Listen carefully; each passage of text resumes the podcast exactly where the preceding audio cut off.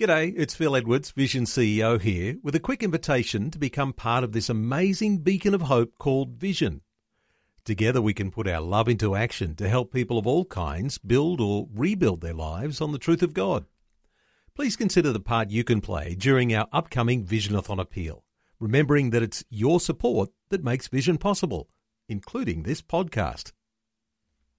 Rise and shine, Rise and shine. with Robbo and Becky on Vision. Well, we're joined by Sophie Renton from McCrindle this morning with some what I would say is very positive Hmm. research. Good morning, Sophie.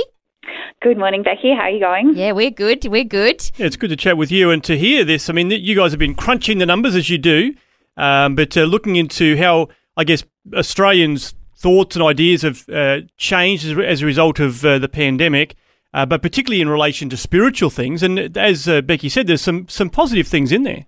Yeah, there's definitely some positive stories coming through the research, and just even things like Australians are thinking about the meaning of life more and they're thinking about their own mortality. Even 33% are actually thinking about God, and 28% are praying more. So it just highlights that there is this openness and this search for meaning that this pandemic has almost ushered in. So it could be one of those silver linings of the pandemic that we, that Australians are actually starting to consider some of the deeper things of hmm. life. Yeah, I agree with you. And I think it's been interesting. I've noticed even in the last little while, people that have been you know, changing careers or thinking, um, you know, they've been reflecting on this over the last 18 months, thinking, you know what, I'm actually not happy doing what I'm doing. like I'm going to, you know, take a bit of a, a change or that, you know, people have uh, moved, uh, you know, location and other things. And I guess this is all part of it, isn't it? Thinking about, you know, what is the meaning of life? Am I, you know, actually happy? You know, is there purpose to all of this? And that's, I guess, part of uh, what you've been discovering. Yeah, definitely. The reprioritization of lives and the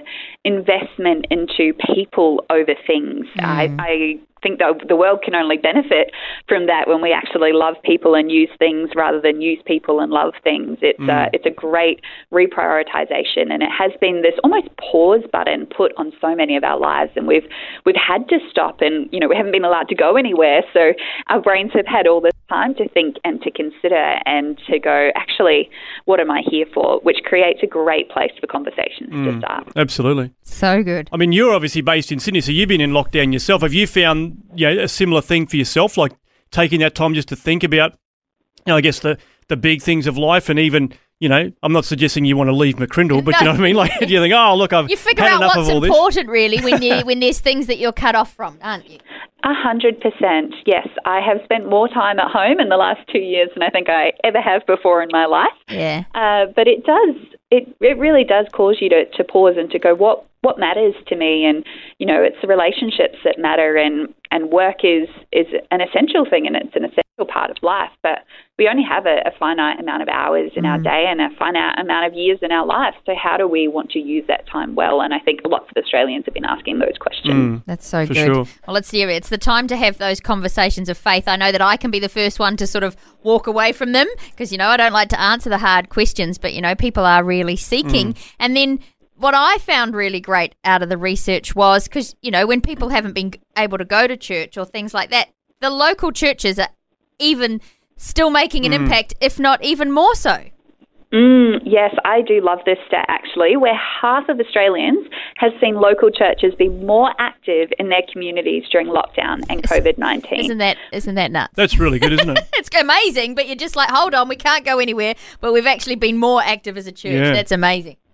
Yeah, and it's just been part of this big concept around this return to local, with Australians mm. increasingly prioritising local, commun- local communities, walkable communities, and the church has a really positive place to be able to play where they can be present in that local community and provide a gathering point for people to uh, develop these meaningful relationships. So the church is just beautifully posi- positioned uh, to have a really great impact in this time. Yeah, so true. And I think the other thing, interesting stat that I picked up out of that was uh, the people's willingness to go to church. Like if someone actually you know invites a family member or a friend to say, "Hey, come to church," and even that online or in person, uh, the the acceptance of that is quite high. Oh, it is significant. So, two thirds of Australians are likely to attend a church service, either online or in person, if they're personally invited by a friend or family member. Wow. So, you do need to know them. Yeah. Uh, but if you extend an invitation, then people are likely to attend. And three in 10, so a third of Australians, are extremely or very likely to attend, which is a lot higher than maybe we think when we extend an invitation or.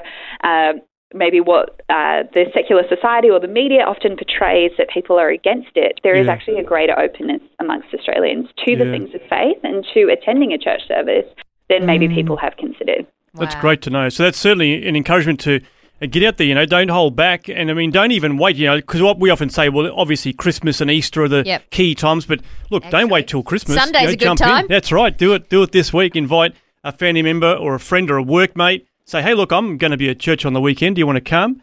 And uh, you know, as you're saying, the the likelihood is that they'll at least consider it, if not say yes.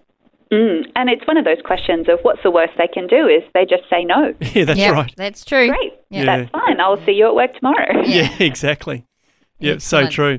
Well, it's a great reminder, and I think certainly some very positive um, bits in there. I mean, if someone's a real number nerd and they want to look at all the charts Like and the Robbo. stats and everything, I, I must admit, I do like a good statistic. Uh, is there some place that someone could go to actually just look at an overview of uh, the research that you've done?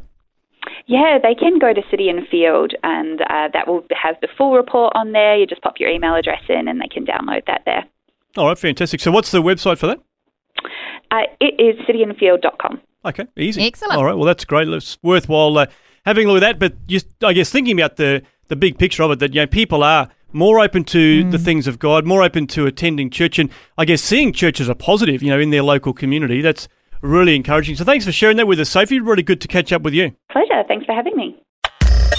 Thanks for taking time to listen to this audio on demand from Vision Christian Media.